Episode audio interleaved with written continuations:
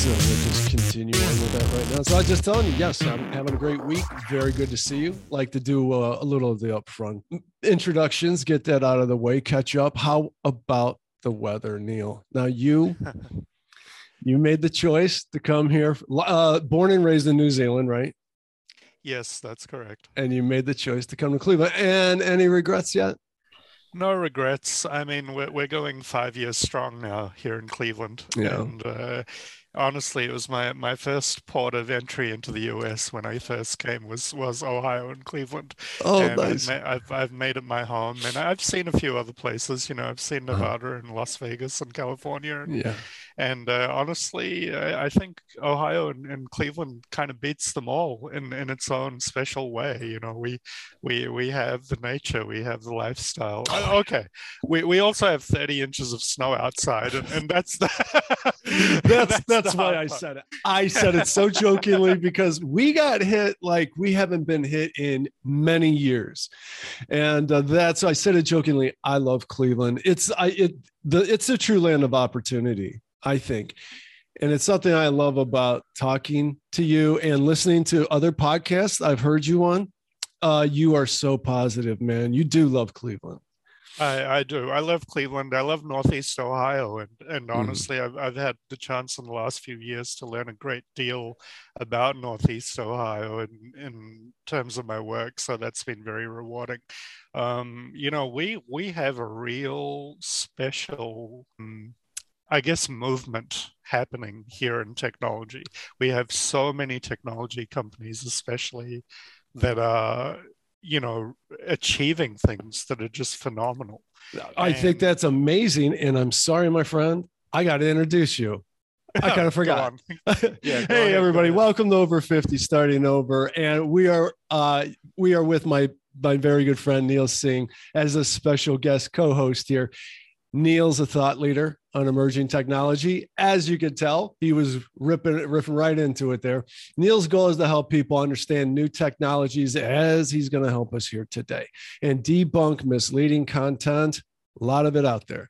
Today, Neil is here to talk about the metaverse, crypto, and NFTs and the extreme nature of investment speculation. Neil, there's so much going on today in that as it relates to emerging technology markets.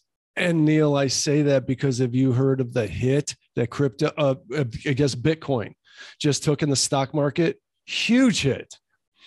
So, uh, yeah, let's get you started. Yeah, and and uh, you know, I, I am seeing the the trends in the stock market. And bef- before I continue, I want to give a bit of a disclaimer to the audience. Um, I'm not a financial advisor by any means, so you know, take take this uh, information that I provide today with a grain of salt. I always recommend that whenever you know, whenever you're making a financial decision with your own money, always talk to a good investment advisor from a reputable company. You know, a, a FICO accredited company, preferably that can give you good advice. So I, you know, I, I just want people to get some clarity around you know what are the opportunities? What is the metaverse? What is the opportunities in the metaverse? What are you know crypto and non-fungible nft assets? You know what are these things? How do they actually work? And also just kind of stimulate you know a little more of a grounded and meaningful discussion around how these things can help companies. Because what i'm finding is there is a lot of marketing. In fact the marketing around these things absolutely saturate the social media landscape. You know you will type in metaverse Yes. and you'll get 10 billion searches. And the thing is that when people see these topics being discussed and they see them in the Wall Street Journal and the New York Times and all these big publications talking about them. You see articles on CNBC and, and all these other places. Eh, The majority of us are confused. I mean, I've been True. Let's say, I mean, let's say this. I've been in technology pretty much all my life since an infant. You know, I, I got exposed to the Apple IIe computer back in 1984, and I haven't looked back since. Mhm. And I've been in industry now for nearly 23 years. So a fairly long time to be in this IT industry, and I've seen the industry grow and evolve. And believe it or not, there are still things that are happening today that absolutely confuse me. You know, there's a lot of different, you know, I've been trying to wrap my head around the metaverse, and you'll find a different definition with every link you click on. Yeah, and and and the thing, I think the thing that really irritates me about the metaverse right now, or the way that it's being presented, is that there are influencers and thought leaders and, and companies and people who are trying to assume ownership of the metaverse. Yes. Now, now we'll address this first because fundamentally, I think this is kind of the inception. This is where it all begins. When you get a company like Facebook going I out there and it. telling the world, you know, we're creating Meta and Meta is going to be the platform for metaverse, or when you get any company for that matter that is going out and making that statement, what they're sort of saying is we're claiming the land. Now, I want to kind of rewind a little bit here and remind everybody, and, and you've probably read this in one of my recent articles. When the internet was first being sort of um, launched to everybody, did anybody really own it? Someone tried. Someone tried. I get your point. CompuServe, AOL, mm-hmm. there were mm-hmm. companies in the market that were trying to capture through their platforms what the internet was and what the experiences would be. They were trying to essentially craft the experience. Mm-hmm. But eventually, what happened is a couple of companies created web browsers. And then all of a sudden, the content on the internet as we know it today became accessible to everybody, regardless of whether you're a business or whether you're just an individual. So the experience that we have on the internet today, the web pages, the content, the video, the e-commerce, the Amazons, the Netflixes, all of these things are driven by the internet. That was enabled because the internet was open. It was a free, open, accessible network for everybody in the world to connect to and participate in in some way. That's where the communities came from. Now, I'm going to pause for a second and say that is what the metaverse should be. So, as the internet evolves, and to, to be really, really simple about this, the metaverse is like an accelerated, more content rich version of the internet as we know it. You know, um, they're talking about digital infrastructure. So when we talk about digital infrastructure, we're really talking about immersive and interactive spaces within the metaverse, which are not two dimensional, they're three dimensional. Within these three dimensional spaces, there is engagement, activity, and commerce that people can sort of interact with in ways that at the moment we we can't necessarily interact with. So if you're on an Amazon page, you know it's a 2D experience. Yes. But if you're in a in the metaverse, you're in maybe a virtual store. Anyway, I'm going to pause there. Oh, okay. Well, you started to go down the path I was just going to ask about because I wanted you to explain that better for us, for my audience. I'm having, I'm, I'm kind of getting there. I'm kind of getting there with you. So you're going down the right path. We all know what it's like to shop on Amazon. And first of all, kudos to Amazon for revolutionizing the buying experience online. Mm. Although I still hate them. I mean, now I hate them because they're taking over the world. So now, please, Neil, try to explain to me what it would be like for the 3D kind of this this new leap into uh, the metaverse. So, you know, when we're when we're broadly speaking about the technology that makes up the metaverse, it's things like virtual reality, it's things like augmented reality, it's things like persistent worlds. So when we talk about infrastructure inside of the metaverse, we're talking about, um, you know, virtual maps, virtual buildings, um, things that are characterized by the aspects of the digital and physical worlds combining. So when we when we think about that, um, it's not exclusively accessed by virtual reality or augmented reality either. So, so one thing I want people to understand is when we consider something to be metaversal, it's really talking about the connectivity of a number of different devices to a a digital infrastructure that can help support an experience that is more than what you would get in your traditional internet landscape right now. Okay, so you're saying that we're going to be buying some add ons for our traditional computers so that we can expand our experience, right? Exactly exactly okay. and and that's and and it is all about the experiences and Agreed. what we have what we have presented i think in the world today in terms of vr and ar experiences or mobile experiences on the metaverse is that there are a whole lot of content creators or companies that are creating content to fit inside of this digital landscape, this digital infrastructure that is now defined as the metaverse. But it, it's really interesting because in the last two years, especially, the metaverse is being presented as a new concept. Agreed. It's, it's being presented as not just a buzzword, but here it's like saying, well, this is completely new. And all the companies and the influences and the people that are involved in the metaverse are creating something evolutionary. You know, they're transforming the world through this evolutionary thing. But I would like to remind people that, again, dating back to the traditional internet, Web 1, Web 2, mm-hmm. all of the conditions to make the metaverse a reality have been engineered for nearly the last three decades. So we're seeing obviously the adoption and increase and availability of the internet globally in the last 30 years. We're seeing more devices, mobile, you know, computing, uh, virtual reality, all these kinds of things connecting to the internet in the last few years. Um, we're seeing, I think, this this whole pathway of here we are now and where do we want to be.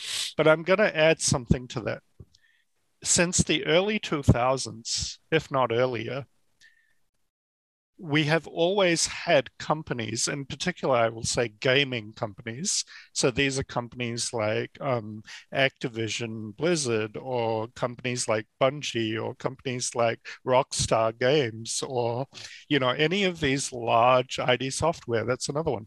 Any of these large production companies that were producing video games traditionally, they have all created the the catalytic event essentially through these video games that is giving rise to what we now are defining as the metaverse. And when I say that, I want us to take a look at multiplayer games quickly, right? When we look at multiplayer games, multiplayer games are games like World of Warcraft, Guild Wars 2, uh, Black Desert Online, um, Overwatch is a multiplayer game. You know, there's a number of titles that the younger younger people, especially, uh, are very very committed to enjoying, and Fortnite is another big one. These multiplayer games online create communities. They create digital virtual worlds, 3D interactive worlds where you can interact with the environment and you can interact with the people in that environment. They create commerce. So you can engage with um, you know like a virtual store. You can buy items online. You can you can trade real currency believe it or not for costumes and and and all sorts of goodies that that you know games like that provide to their players. Final Fantasy 14, by the way, is currently one of the most popular games in the genre. And what you find is that their level, the way the company monetizes that gaming content is by creating all of these different ways for people to engage in that online world, in that digital 3D environment.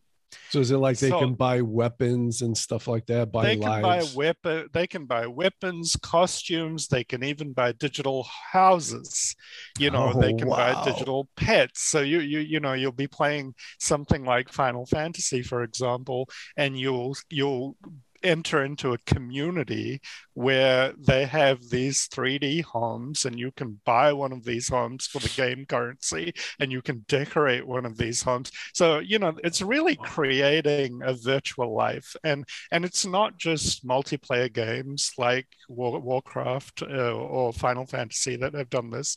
Um, you know, um, it's it's things like The Sims. The Sims have been very popular in the last. Is that years. still? I haven't heard about that in a long time. It's it's still extremely popular, Mm, and mm. and a lot of people still play The Sims, and you know all of this kind of stuff. There was Second Life back in the early two thousands that that you know was one of the first virtual worlds out there, which actually um, confirmed a, a level of trade you know where people Uh. could buy digital assets with within the game they could buy Wow. property and land so when we think about the way the metaverse is being presented today versus what has happened in the last 20 years let's say since the year 2000 um, you know the, the the the foundation was already being built in gaming in the gaming industry. They were pushing the boundaries of what was achievable.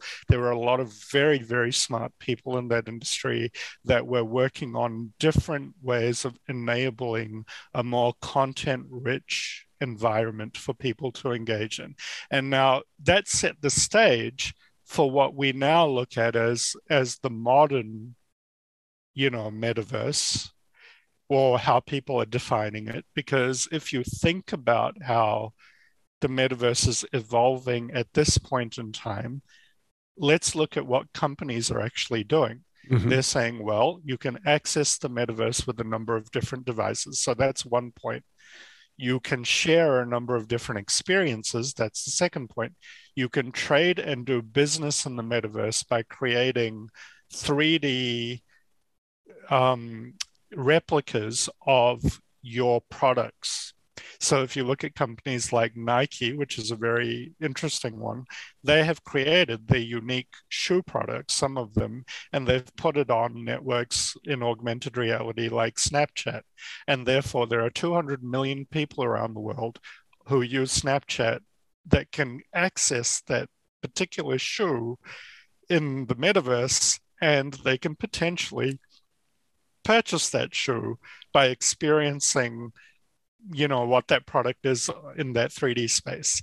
Do you mean Um, for game for games? Well, they could purchase it in in games or in in that digital environment, and they could also So- purchase. They could also purchase it in real life because there is a a way of monetizing that in re- real life as well. All right. So Nike is actually paying advertising bucks to a certain game, correct? To Well, I well, I mean, I wouldn't say so much game, but they're they're paying like okay, so Snapchat is the one where, for example, Nike does some business with the social media network Snapchat. Mhm. Snapchat enables augmented reality experiences for its that. for its customer base. So if you're on a mobile device and you're using Snapchat, all of the emojis that you can do on your face, or or if you're looking at different products that are advertised through Snapchat, all of these things can be augmented reality enabled. So technically, they're metaverse capable, let's say okay. and and so you can visualize these products in snap within the snapchat application and you can kind of experience the product you know you can see the colors you can see the dimensions you can Mhm. see if it's got the features you like you can pull up all that metadata that's around that product and once you're informed about that particular product and you've seen the 3D replica of that Yeah. product online, there's probably a way to click on that and and purchase that product in in real life from having that experience using the Snapchat augmented reality features. So Okay. this is kind of when you think about the value proposition that companies are seeing when they talk about the metaverse and they talk about all of the incumbent technologies within the metaverse. So, incumbent technologies are what we call augmented reality, virtual reality, so on and so forth, right? That's the that's the opportunity. That's mm-hmm. the value proposition. Um, I'm just going to pause there for a second because I know you probably got a million questions. So. Well, I do. Trying to bring this together for both me and the audience. So we're all familiar with the Amazon experience. We're also all familiar with the Facebook experience. Now, I know that Facebook is trying to AOL this thing, right? And um, I want to see how the how these two are comparable when it comes to the treatment of the metaverse or how they differ and compete? That's my question.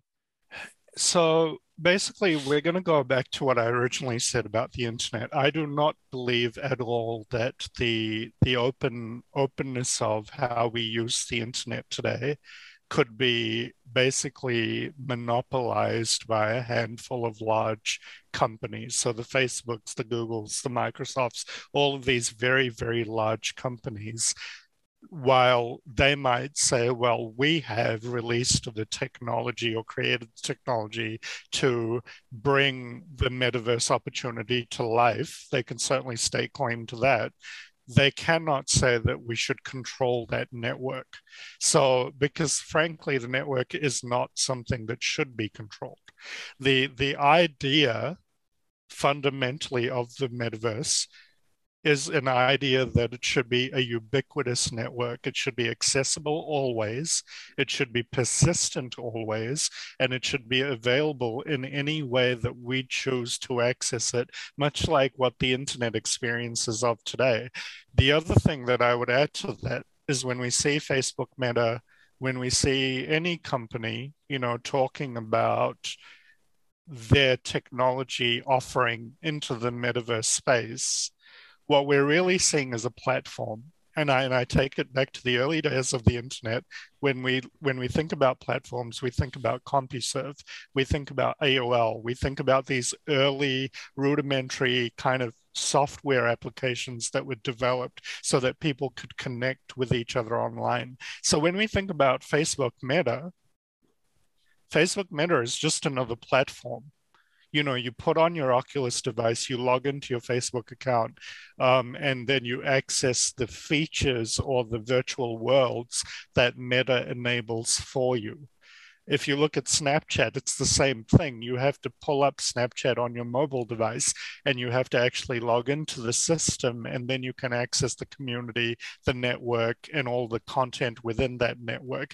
These are all enablers. They are platforms, they are software applications on the cloud that allow you to access the metaverse. Independent so of the, independent, that platform. Independent okay. of the metaverse itself. Okay. Now, the, the claim that these platforms make is that look we are enriching that experience of mm-hmm. the internet so mm-hmm. so what they're basically saying is where you would otherwise log on to a website maybe to purchase something if that particular store had a virtual 3d presence inside of meta then you could browse that store in 3d inside that virtual environment so okay. it's it's re- it's really thinking of it in terms of digital twins. You know, it's like saying, here's what our experiences in the real world may be like. Here is how we advance these in the digital world.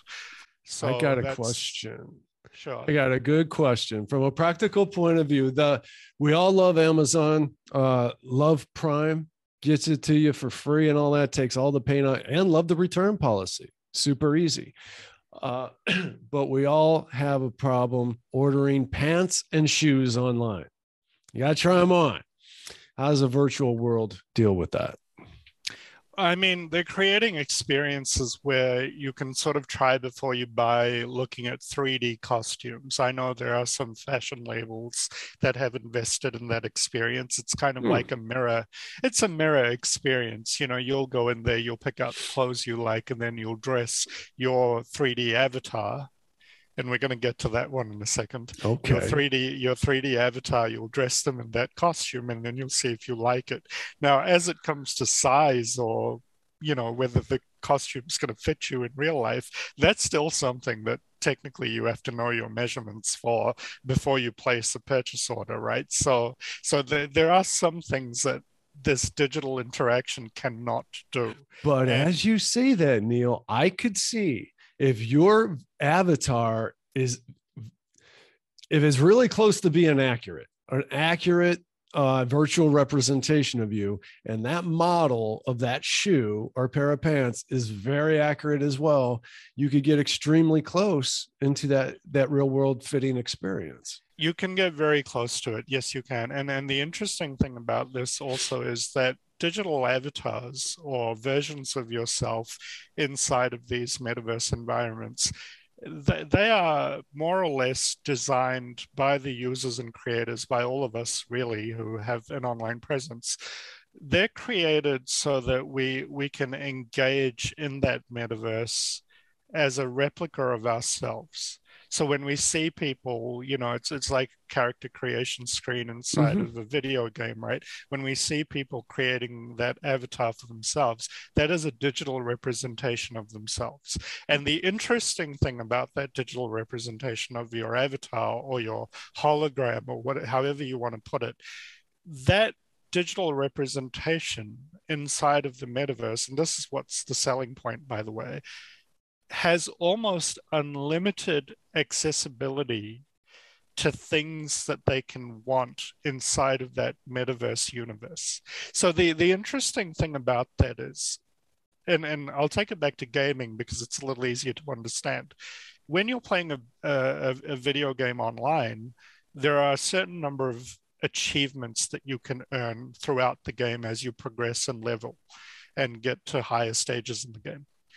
Now, what these achievements enable is rewards. They enable you to become, I guess, to create your status in the game at a level where you can then go and afford some of the goodies at the end game, right? So you can mm-hmm. get nice costumes, you can get nice weapons or or outfits or anything like that. You can afford to maybe buy a little 3D house in the game, right? Mm-hmm. So the mm-hmm. metaverse for avatars is a very similar concept. It's like create an avatar inside of Facebook Meta or Horizon or whichever platform you're using, and then go out there and experience this world and then enable yourself to transact within that community. And this is where it's starting to get really interesting when you can transact within that community, you can build your digital assets and build a digital profile for yourself that may even be more lucrative than what you are in, in real life. So wow, that's that's where it gets a little bit mind blowing. And when we look yeah. at the research, when we look at the research, the, the the the qualified research, so this is academic research that has been conducted about these online sort of um, environments. People are spending more time in the digital world than they are in the real world and the wow. pandemic the pandemic has exacerbated that sure you know it's it's because we can't travel as much and we we can't go anywhere and frankly there's a lot of people out there just that are not comfortable going on a plane or traveling sure. or, or experiencing the real world around us there are a lot of geopolitical issues that prevent us from experiencing the things that we would want to experience in the real world and the reality of that is that the metaverse kind of diminishes all of these boundaries. So what happens is all of a sudden, if I say, well, I want to explore, you know, um, different landscapes that I would otherwise be too scared to travel to in the real world, I can do that in the 3D world without harming myself. So Neil, these are just I got a good story, a short story for you.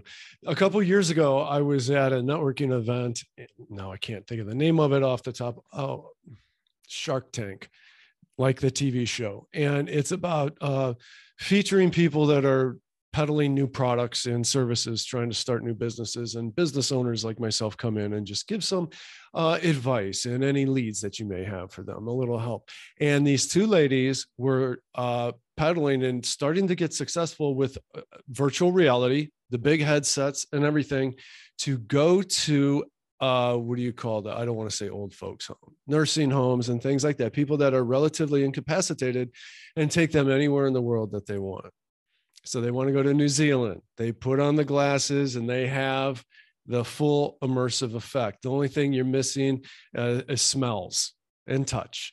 But so they passed the glasses around with some examples of the uh, virtual reality, and it was really mind blowing. It was at first, I this is my experience. I'm looking straight ahead, and I'm on a basketball court, right on the court, and LeBron James runs right at me, jumps right over, and dunks a basketball right over my head.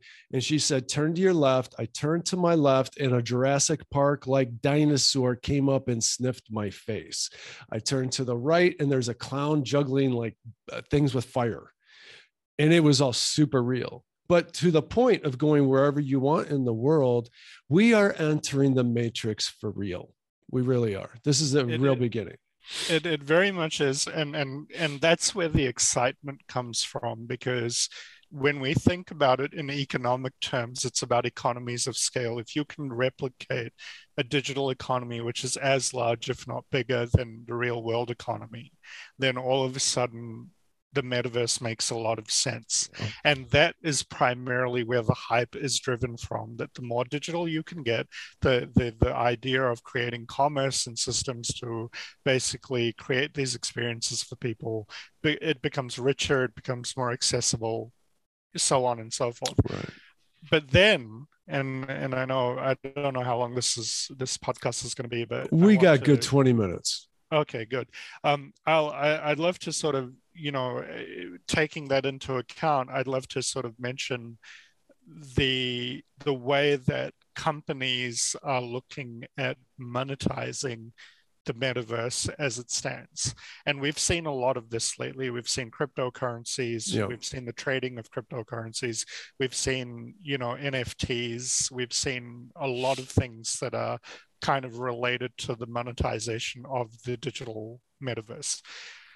I would like to say that when we, when we think of crypto, right now, I believe only something like 10% or maybe less of that crypto audience is involved in other ventures. And when I say other ventures, I mean things like non fungible tokens. Right. NFTs. So, so NFTs. Let's right? try to uh, identify that a little bit. So I'm going to give a, a bit of an example. Um, at the moment, as it stands, I believe there's a lot of falsehoods in the community about what NFTs are and what they do and what they represent. And I think that's part of the marketing propaganda has caused this misunderstanding. Um, I think that's bad for the, the digital environment. Let's let's Agreed. put it this way. I don't think NFTs are necessarily a good thing.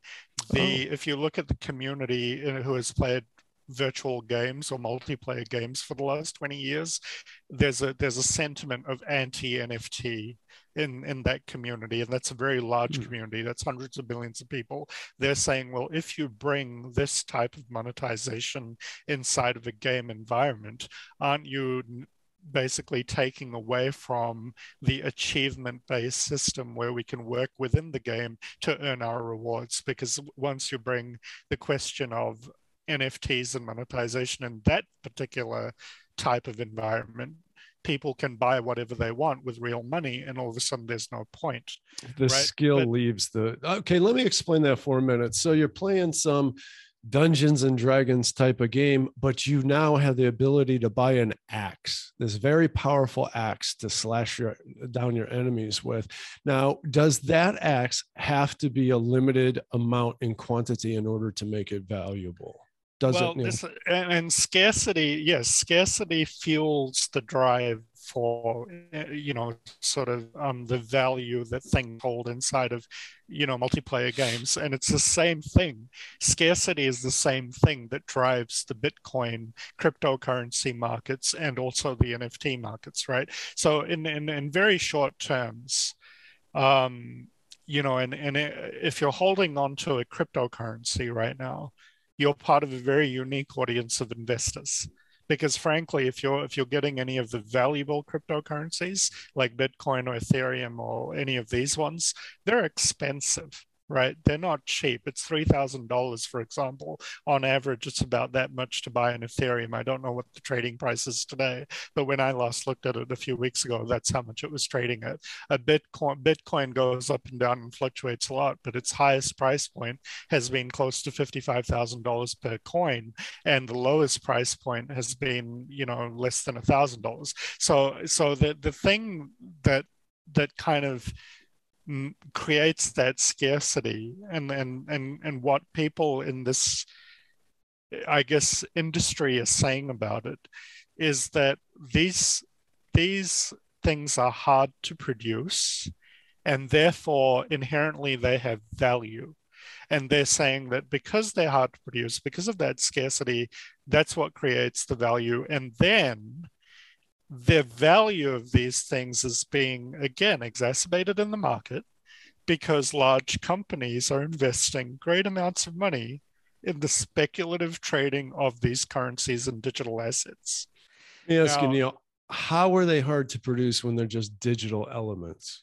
They're hard to produce because basically what the algorithm for a cryptocurrency tends to do is that um, it gets the the more you run the algorithm, the harder it is to produce the coin.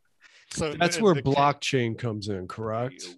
Well, blockchain's a little bit different, so I'll I'll explain that in a second. But I thought that was a feature of crypto. But go ahead. blockchain, ahead. yeah, I'll explain that in relation to NFTs in a moment. But when you when you think about cryptocurrency, let's stick with crypto right now. The more that's produced, the harder the algorithm that drives that production makes it. So basically, if you have a cryptocurrency farm, if you created like let's let's roll the clock back about let's say about 13 years. Let's go back to 2009 when when Bitcoin was just an emerging thing, right? Very small handful of people got involved in in that time they used to literally run des- desktop computers. They used to have four or five desktop computers that were running the Bitcoin algorithm to produce and mine the Bitcoin. Okay. Now, at that point in time, because there were so few people using this, it was much easier to create and generate a Bitcoin. But then, as people continued to invest, and then all of a sudden, people started to create entire data centers for Bitcoin mining across the world, right? So they would invest in 50,000 crypto mining machines, put them in a large warehouse, and then start mining at scale. Now, let's just stop there for a minute so that we all understand that. And because it's like right there for me, but mm-hmm. not quite. And I've watched a lot of videos on this and I'm still having a hard time. Mm-hmm. So with your original analogy of the five desktops creating the original Bitcoin, that did that mean that each of those five desktop computers had to verify, each verify independently what that thing was, correct? Is that correct? Yeah, they, they would verify. Basically, they would use the algorithm to verify. You know, obviously, it's using some type of blockchain to create an, a currency from this, but they would verify the algorithm so many times. They would run the algorithm, and then obviously that would create okay. something. So right? then these are secure computers that supposedly can't be hacked, and therefore that's where we come up with this whole safety factor of Bitcoin because a lot of people are talking, a lot of experts are talking like this could be what saves our currency, the mess that it is currently in. Well, the, the, the interesting thing about it was that the original premise for currencies, cryptocurrencies, was that we can de- it was two things. Two get things, the right? banks One out was, of it. Yeah, it was like we're going to decentralize finance and we're going to democratize finance. Yeah. Now, the second one, I'm all for it. Right. The, the second one's very important. When they say you know, decentralized, they're talking about the control factor. When they say democratize, they're talking about the ability for everybody to create some kind of wealth using this form of currency, which has scarcity. But here's the problem because in the past decade, the premise of that, the foundation of that belief system has completely changed. Because if you look at where Bitcoin is now, it's out of range for the majority of people in the world yeah. to actually buy or invest in. And even if uh, you were to have a crypto wallet and investing in, in the mining or, or invest with a mining company that's producing Bitcoin, unless they're doing it at scale, it's no longer four or five desktops sitting in your basement. It has to be a data center. It has to be 100,000 machines working yeah. every single day to produce a single coin. Now, the thing is that the the more scale that they added in the crypto or the Bitcoin mining industry, the harder the algorithm made it to mine a single coin. So that scarcity is is where they they have basically that value proposition. And then what what other engineers started to do in the crypto industries once crypto wallets and, and all of this was more established in the market, they started to make other algorithms to basically get an easier entry point into that industry. So if you look at cryptocurrency now, there's there's at least 50 different types of cryptocurrency. There's Bitcoin, there's Dogecoin, there's Ethereum, there's Litecoin, you know, the list goes on and on and on. Now the reason and and uh, unfortunately only the top 2 or 3 have really incredible value. Yeah. All of the others don't have that much value but the the business case for all of these other currencies and algorithms being created is that it's easier to mine these smaller ones because it requires less compute horsepower to do so. And if you get enough of, you know, if you get a thousand units of Dogecoin, maybe you can trade that in for an Ethereum coin, and then you can, you know, mine a little more. It's like penny stocks in a way, right? It's like penny stocks, exactly. Mm-hmm. It's the same thing as penny stocks. Now, the interesting thing, though, and and this is what I find hard to capture. The scarcity was meant to create value in the cryptocurrency. But it's really hard for me to gather in terms of what is the foundation of that. So if we look at if we look at um, the Fed, the the currency that the Fed you know produces for the United States. If you look at the IMF and and the global currencies that operate in every country in the world, and and technically governments have kind of some kind of control system around that. These are all backed by government bonds. So if we pull out a twenty dollar bill, regardless of inflation, regardless of interest, regardless of banking policy, we know that there is a government bond associated to the printing of that money and the trade of that money across the world right? With Bitcoin or with any cryptocurrency, what is financially backing that? It's an algorithm. So, how do we create value? Well, this is where I think speculative value has come into play because what we've seen is, you know, the Elon Musks of the world and many, many, many other companies, you know, startup companies in the in the fintech area, they've all taken very large amounts of money, hundreds of millions, if not billions of dollars, and they've invested it into the cryptocurrency market, creating a backstop, a real dollar backstop for the digital currency in use. I see and, what and, you're saying because so, it's only as valuable as it's perceived to be because if, if people will invest in it then it has value it has increasing value. But there's a little bit of a house of cards game going on here if you have a multi-billionaire putting in millions of dollars into that right?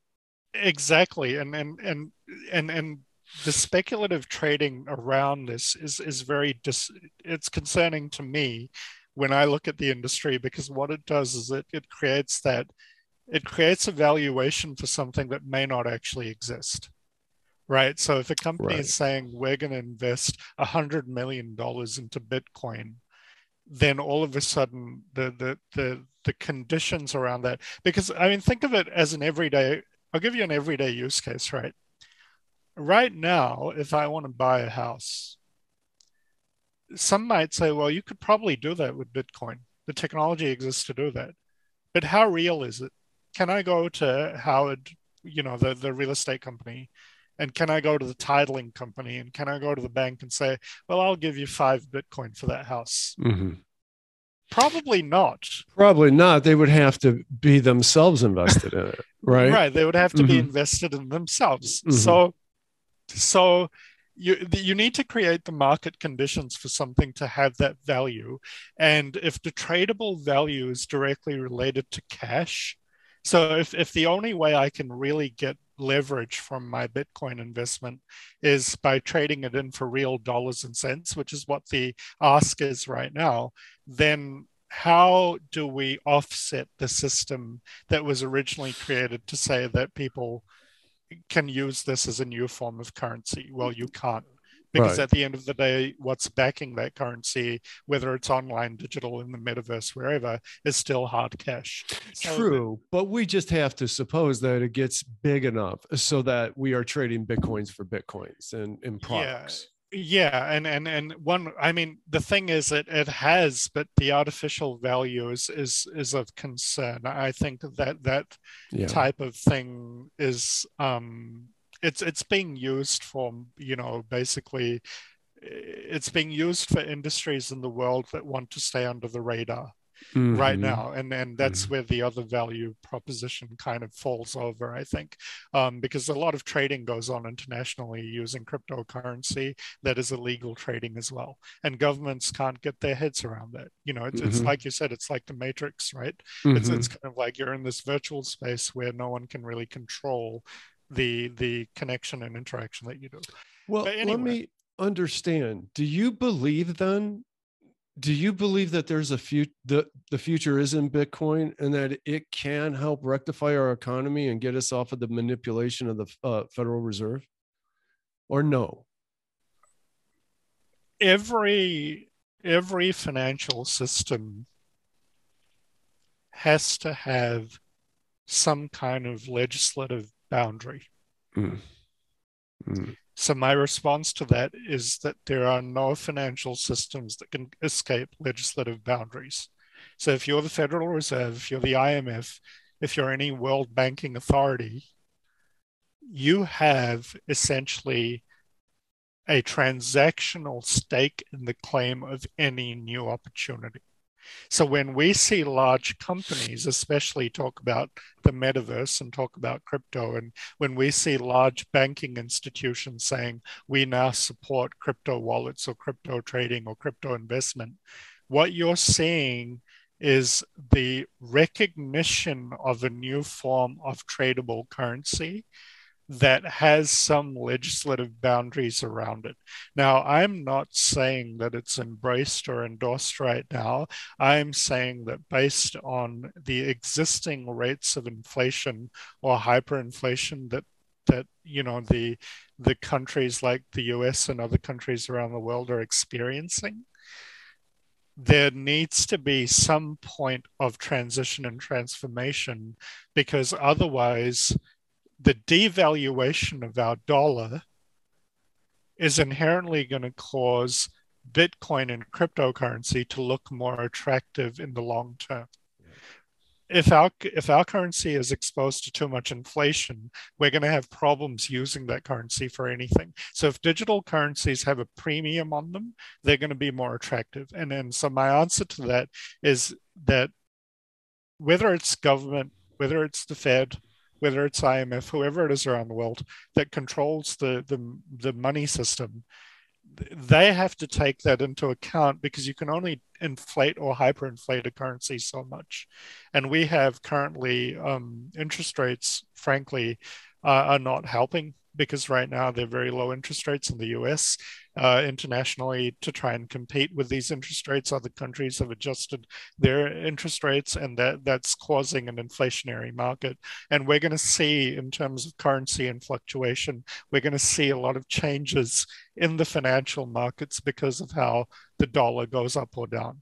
And so the, the, the biggest point of difference, I think, that made Bitcoin and currencies like that very attractive was that I could be sitting in, let's say I'm sitting in a country in North Africa and I've got a mining operation in North Africa. I can essentially, because the value doesn't necessarily drop as much as my currency would, I can essentially trade with the US using the same do- dollar value because of what the value is of my Bitcoin. Now that's what made it attractive. It sort of brought down the borders because mm-hmm. if you if you go to certain countries around the world, in fact, as close as Mexico, if you go to Mexico, you'll go to a McDonald's and you'll see a Big Mac priced at a hundred Mexican pesos or something ridiculous. It'll look mm-hmm. ridiculous on the price tag. Mm-hmm. But that's just because the inflationary conditions of their currency are so much lower than the US dollar, which is the you, know kind of the the base currency for the for the rest of the world so so when we think about that that's where all of a sudden crypto makes sense mm-hmm. so if it if it does make sense in that regard then the federal reserve or the imf or any other banking institution has to see it as as something that they have to eventually adopt because it, it'll have a stronger point of value than our traditional currency. Okay. Um, I'm go- I'm just going to pause for a second because I before we sort of finish today, I do want to get to the topic of NFTs. So. Oh, okay. I was considering that, Neil. I wonder if that's a little bit too much to bite off. We've talked about the metaverse. We've been talking about Bitcoin, and I'm telling you, like, I listened to this two to three hour podcast with Jordan Peterson interviewing these three guys who are like varying degrees of PhDs and authors on Bitcoin. They've been all studying this. They have a podcast on it for two years straight. And they, they said they said it took them two years to truly understand all of this. Mm-hmm. So we're trying to unearth all this so quickly. I I don't know if we want to get into NFTs. I think NFTs are simpler though. I think, I mean, the basic gist of NFTs are that they're on a blockchain, you know, they're, they're tied by a blockchain. They are trackable pieces of digital data that are on the blockchain. When people buy into an NFT, they're securing a position for themselves within a certain blockchain. So that's basically what you're buying. When the the digital sort of the financial backing for that NFT is done through Ethereum. Uh, that's the cryptocurrency oh. that's related. So that's essentially an Ethereum blockchain that that that enables or that's the public ledger that enables you to purchase into an NFT. And the representations of an NFT, whether it's digital art or tokenized invoices or any kind of credentialing, you know, for music or content or artwork or collectibles that's available, that is represented through some kind of physical object. So what we've seen, I think, in more recent times is the bored monkey, you know, that very popular image in, in the NFT market of, of you know, these little quite ugly looking monkeys, right? Characterizations, right? Computer um, reproductions of like 10,000 of them. Yeah, computer mm-hmm. reproductions. And people are buying these things to basically secure a position on the blockchain ledger. Now, mm-hmm. the, the, this is for me, this is where it starts becoming a little bit discernible in terms of how does an NFT really have value versus NFTs that are not worth anything? I think if an NFT is tied to a piece of intellectual property that is unique, then it then it has its value. Mm-hmm. Now that's my opinion. So whether that's a piece of content, whether that is a piece of artwork that is unique, whether it's music, you know, anything that basically ha- would have value in the real world mm-hmm. and that value can be correctly represented in the real world will also have value as an nft whether it's a product or something like that now I, my and case around this is that the most expensive NFT in the world was traded at Christie's auction house as a piece of artwork for close to 55 or 60 million dollars. Oh my god, and it was a JPEG, right? it was it was a JPEG artwork. It was a mm-hmm. unique artwork. So this right. is what made it special. It was a unique artwork produced by a fellow, and uh, you know you reproduced it digitally. And then here's the thing: the platform for selling this was Christie's auction house. A, a very old school, right. you know, famous auction house. Tradition so, so meets high tech. Yeah. Tradition meets high tech. Exactly. So I think that there is a value proposition if you're dealing with unique intellectual property as it relates to NFTs. That's my clear answer. What All I right. don't quickly, yeah, what I don't like, however, is when somebody tries to sell you a digital asset as an NFT where no value actually exists. Right. Now, there is a lot of that going on where people are saying, well, you pay us for a position on this eh, blockchain, on this NFT or Ethereum blockchain, and you'll be part of the ledger. You'll have a position in queue for this specific ledger that we're creating, and this particular icon will represent your position in queue. Right. But at the end of the day, the ownership that you have is nothing at all. Now, the the interesting thing, and I linked a video on LinkedIn, which you probably saw the other yeah. day about that, where you're actually buying into something that's nothing. Yeah. Um, the the interesting thing I find about that is when you when you talk to somebody, an artist or a creator of an NFT, and they're producing the GIF images or the JPEGs to represent that position on the blockchain, when you ask them, okay, if I wanted an NFT created for myself and securing my own position on your blockchain, what would that cost me? They quote you in Ethereum. So they say, oh, it'll cost you maybe three Ethereum or four Ethereum, right? That's what they come back with. Now, when they say three or four Ethereum, it sounds low, but then you go online and you say, okay, what is the cost of a single Ethereum? Well, it's $3,000. So if they're saying four Ethereum, you're paying $12,000 to get a reproduced JPEG image that has no value towards anything at all. So mm-hmm. if I go to, you know, a car dealer and say, I want to use my NFT to buy a car, they're going to laugh at you and send you out the door.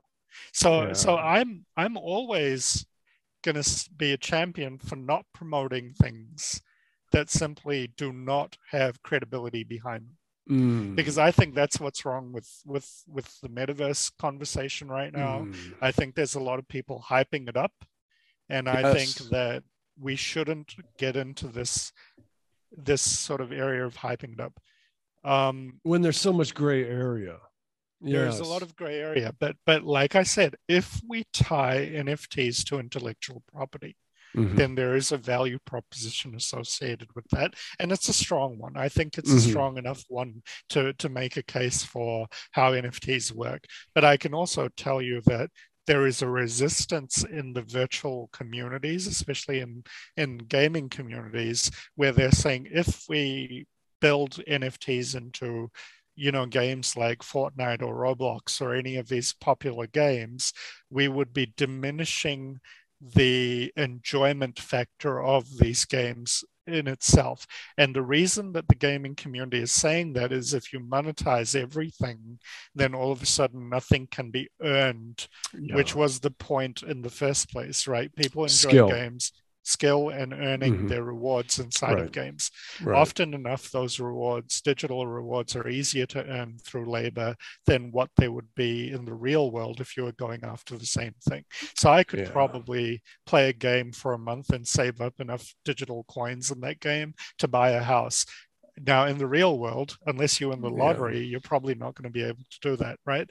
So let's you know my my i guess my final statement mm-hmm. as part of our talk today is let's get real about where the opportunities in the metaverse in blockchain and in cryptocurrency and nfts really are and and let's start creating communication that honestly investigates all of these things and clearly identifies where the value is and where it isn't. Because if we're lying to the audience, if we're setting people up for failure as they invest thousands of dollars of their hard earned money into these things, mm-hmm. then that's not a good premise for tomorrow's metaverse. Well, what we'll have is an, yet another bubble burst that we can't afford right now. Yeah, we can't afford a bubble burst. And I, I didn't mm-hmm. want to say it because I know sometimes when you say bubble burst in a, on a podcast or write about it, it can trigger, you know, a lot of of things in the universe. Great.